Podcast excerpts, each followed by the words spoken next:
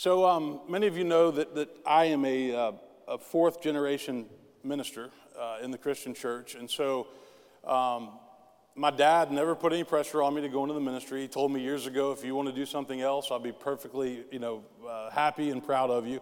Um, but what I'd like to do today is, is, have a little conversation with my dad on Father's Day, and, and specifically, I want to start by talking about um, about this scripture. Um, my dad had a big impact on my decision to come into the ministry. I always looked up to him and, and wanted to be like him. When I was young, I would sit in the uh, pulpit in Memphis. You could never see me because I was behind the wall, but I would watch him. And when he'd do baptisms, I'd go and watch him. And so, um, so uh, I can say that about my dad. He would say the same thing about my grandfather, who pastored a church in Fort Lauderdale, Florida, where my, uh, my uncle is now the, the minister. And then his dad, my great grandfather, was, um, was in Atlanta.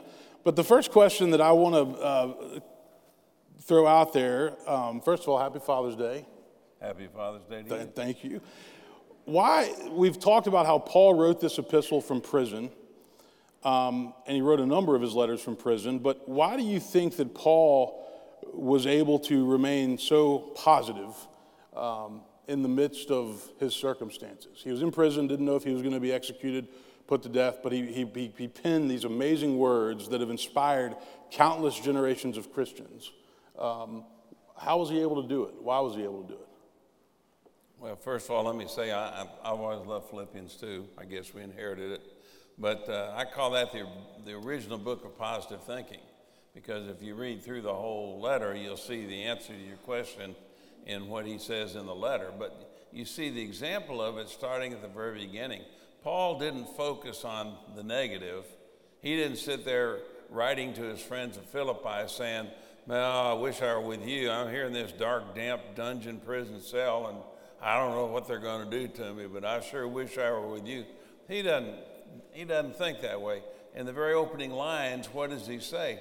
He says, I rejoice every time I think of you and the joy that it brings to my heart. He focuses on the, what's positive and what he's thankful for in life rather than, than what his problems are. And then he goes on throughout the letter to, to emphasize that very theme. I would also say, and this is one that is to me so very challenging to me and to all who claim to be Christians today to ever get there. But if you can develop a truly deep spiritual life, a real, true, deep relationship with the Lord, not just in trite words or phrases, but in actual reality through what it takes to develop it, you will find joy in your heart no matter what's going on. You will feel joy, and that'll make you a positive person no matter what's going on. I, I don't think you can know Jesus Christ and, and not be a positive person. So that makes me think one of the things that I learned from you growing up was you were always, and you and I both love John Maxwell, um, and he's really, really big on attitude and, and, and obviously Paul, the Apostle Paul, is really big on attitude. And, and so you always said that you know you get to choose your attitude in life. And the problem when you're a preacher, if you talk about attitude, that as soon as you get a bad attitude, your kids call you out. It's like, hey, what about that attitude, uh, that attitude sermon from last Sunday? Um, I remember one time my dad preached a sermon called "Don't Get Mad," and then a few days later he got mad, and we were like, "Hey, remember that you said Sunday, don't get mad." You know, he's, I think he was mad at us. Um, don't but, forget, I hear your sermons too. Yeah, that's right. That's right. but but but the, the reality is is that attitude does make all the difference in life. Um, why? Uh, and and and and do in the my, you know the second part of my question is there's a lot of people in our world that are negative and cynical, and they can tell you everything that's wrong with everything. I mean, they can complain, they can point out the flaws, they can, you know, they're just like Debbie Downer all the time. So, what is it that makes some people positive and, and, and what is it that makes some people negative and cynical? Well, going back to what you said at the beginning, attitude is a choice. It's not forced upon you. Nobody makes you a negative or a positive person. You are what you choose to be. And my favorite line from John Maxwell is that your attitude determines your altitude. Your attitude determines how far and how high you're going to fly in life. And, and I think that's so very true. But to answer the rest of your question, I think some of the reasons people don't have a positive attitude, uh, number one, particularly in our world today, is too much selfishness, too much focus on me and what I want and what my life's all about rather than focusing on others. And that's why Christianity teaches us to even think of others as better than yourself. Or Jesus said, forget about yourself, deny yourself, take up your cross, which means live for the sake of others. So I think that's uh, one of the base cores of why people have such a negative attitude is that they think it's all about me. What do you think challenges a positive attitude the most? I don't know. I wrestle. I wrestle with whether it's, um, you know, whether it's it's it, it, uh, it's uh, genetic, or whether it's um, or whether it's conditioned. And ultimately, I think that it's both. I think some people are are predisposed to uh, having a more hopeful outlook and, and and more joy in their lives, and then I think other people will start to revel in their misfortune and revel in their ministry and their, their misery Freudian slip, Donovan. Um, revel in their misery, and, and I think that sometimes, you know, you start to you start to kind of play the victim. It's like, poor me, woe is me. Uh, you know, I can't believe. And so you, what you see is there's people out there that are positive and they radiate energy, and you want to be around them because they're enjoyable and they and they rub off on you. And there's people that you're like, man, when I'm around that person, it just sucks the life out of me. And, and I don't think anybody wants to be that person, but I think a lot of times when people become that, uh, become that person, it's just, they're not even aware of it. And, and so I, I, I agree. I've, to answer your question, and Paul gets into this in chapter four when he talks about contentment, I think that gratitude is, gratitude and contentment is one of the keys to, to, to not being cynical and negative. If you can give thanks in life for the things that you have, the blessings that you have, not just in November, but all year long, if you can get up every day and name five blessings, then that's energy and emotion you can't put towards negative right. thinking. And he says later on, too, that if there's anything good, anything true, anything wonderful, anything beautiful, anything positive, focus on these things.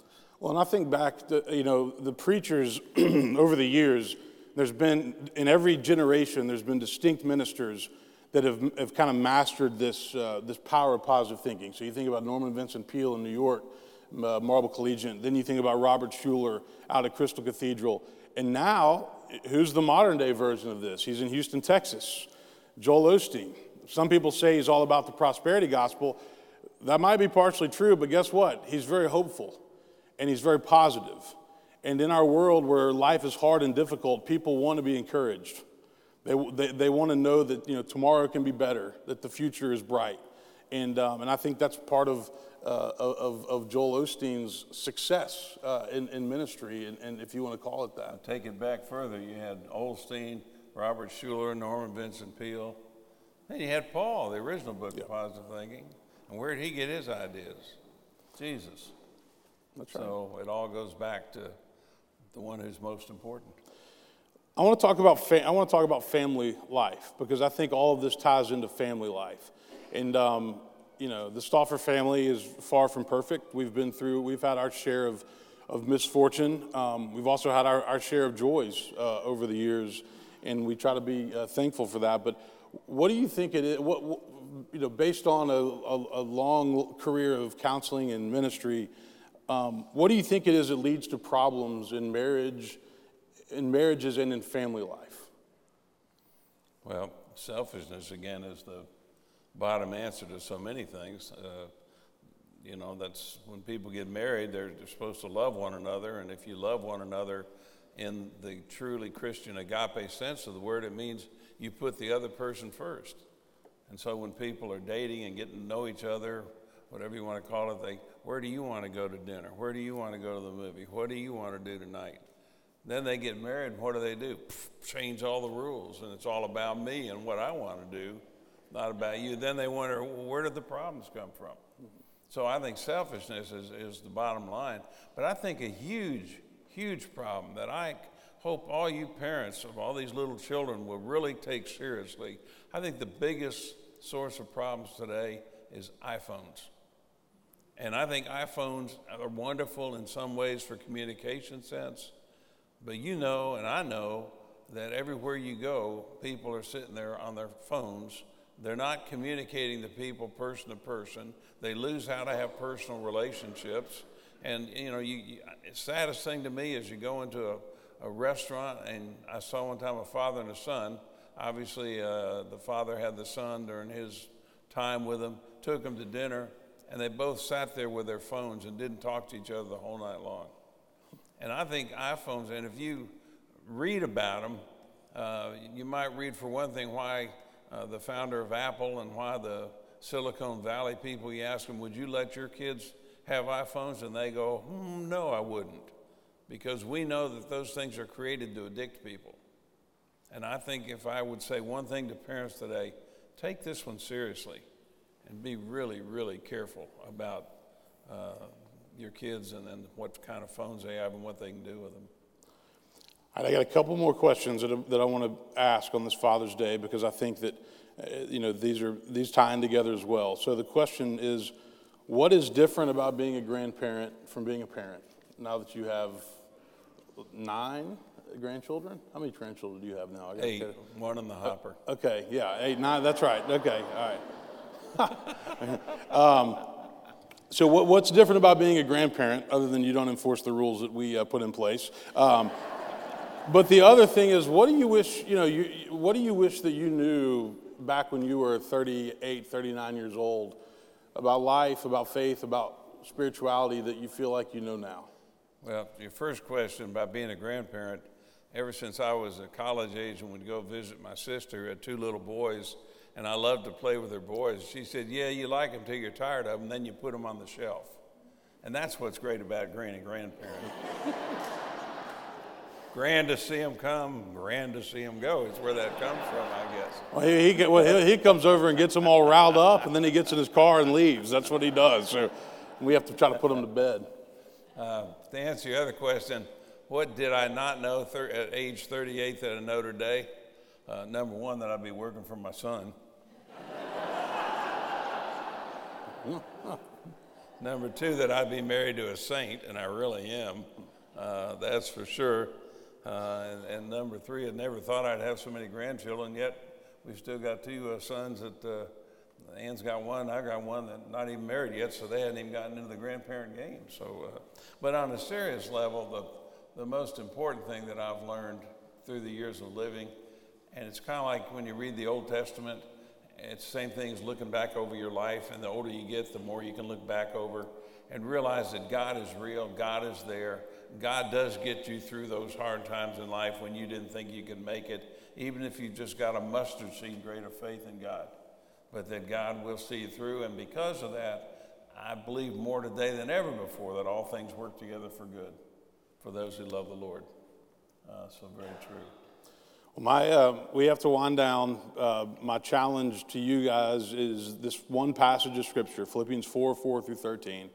Spend some time this week just reflecting on it and, and trying, to, trying to apply it. Um, I really don't know if there's another set of verses in the Bible. I mean, Jesus taught lots of good things, but that you can apply to your daily life, to your family life, to your marriage, to your work, um, and it can have a, a profound, um, a profound impact um, because it's, it's just a powerful passage of Scripture. Um, let me close this with a, with a word of prayer. Loving God, um, grateful for all fathers, grandfathers. Uh, we remember those fathers who were, uh, who are not here, especially those who maybe this Father's Day, they're spending their first Father's Day without their dad. Um, we lift them up. Maybe for those who've never known their father, um, we lift them up. And, and God, we're thankful that we have a Heavenly Father that cares for us, that nurtures us, that looks over us, and, um, and who challenges and inspires us. So may we take these words of Paul, apply it to our lives, apply it to every, every situation uh, that we can. In Christ's name, amen.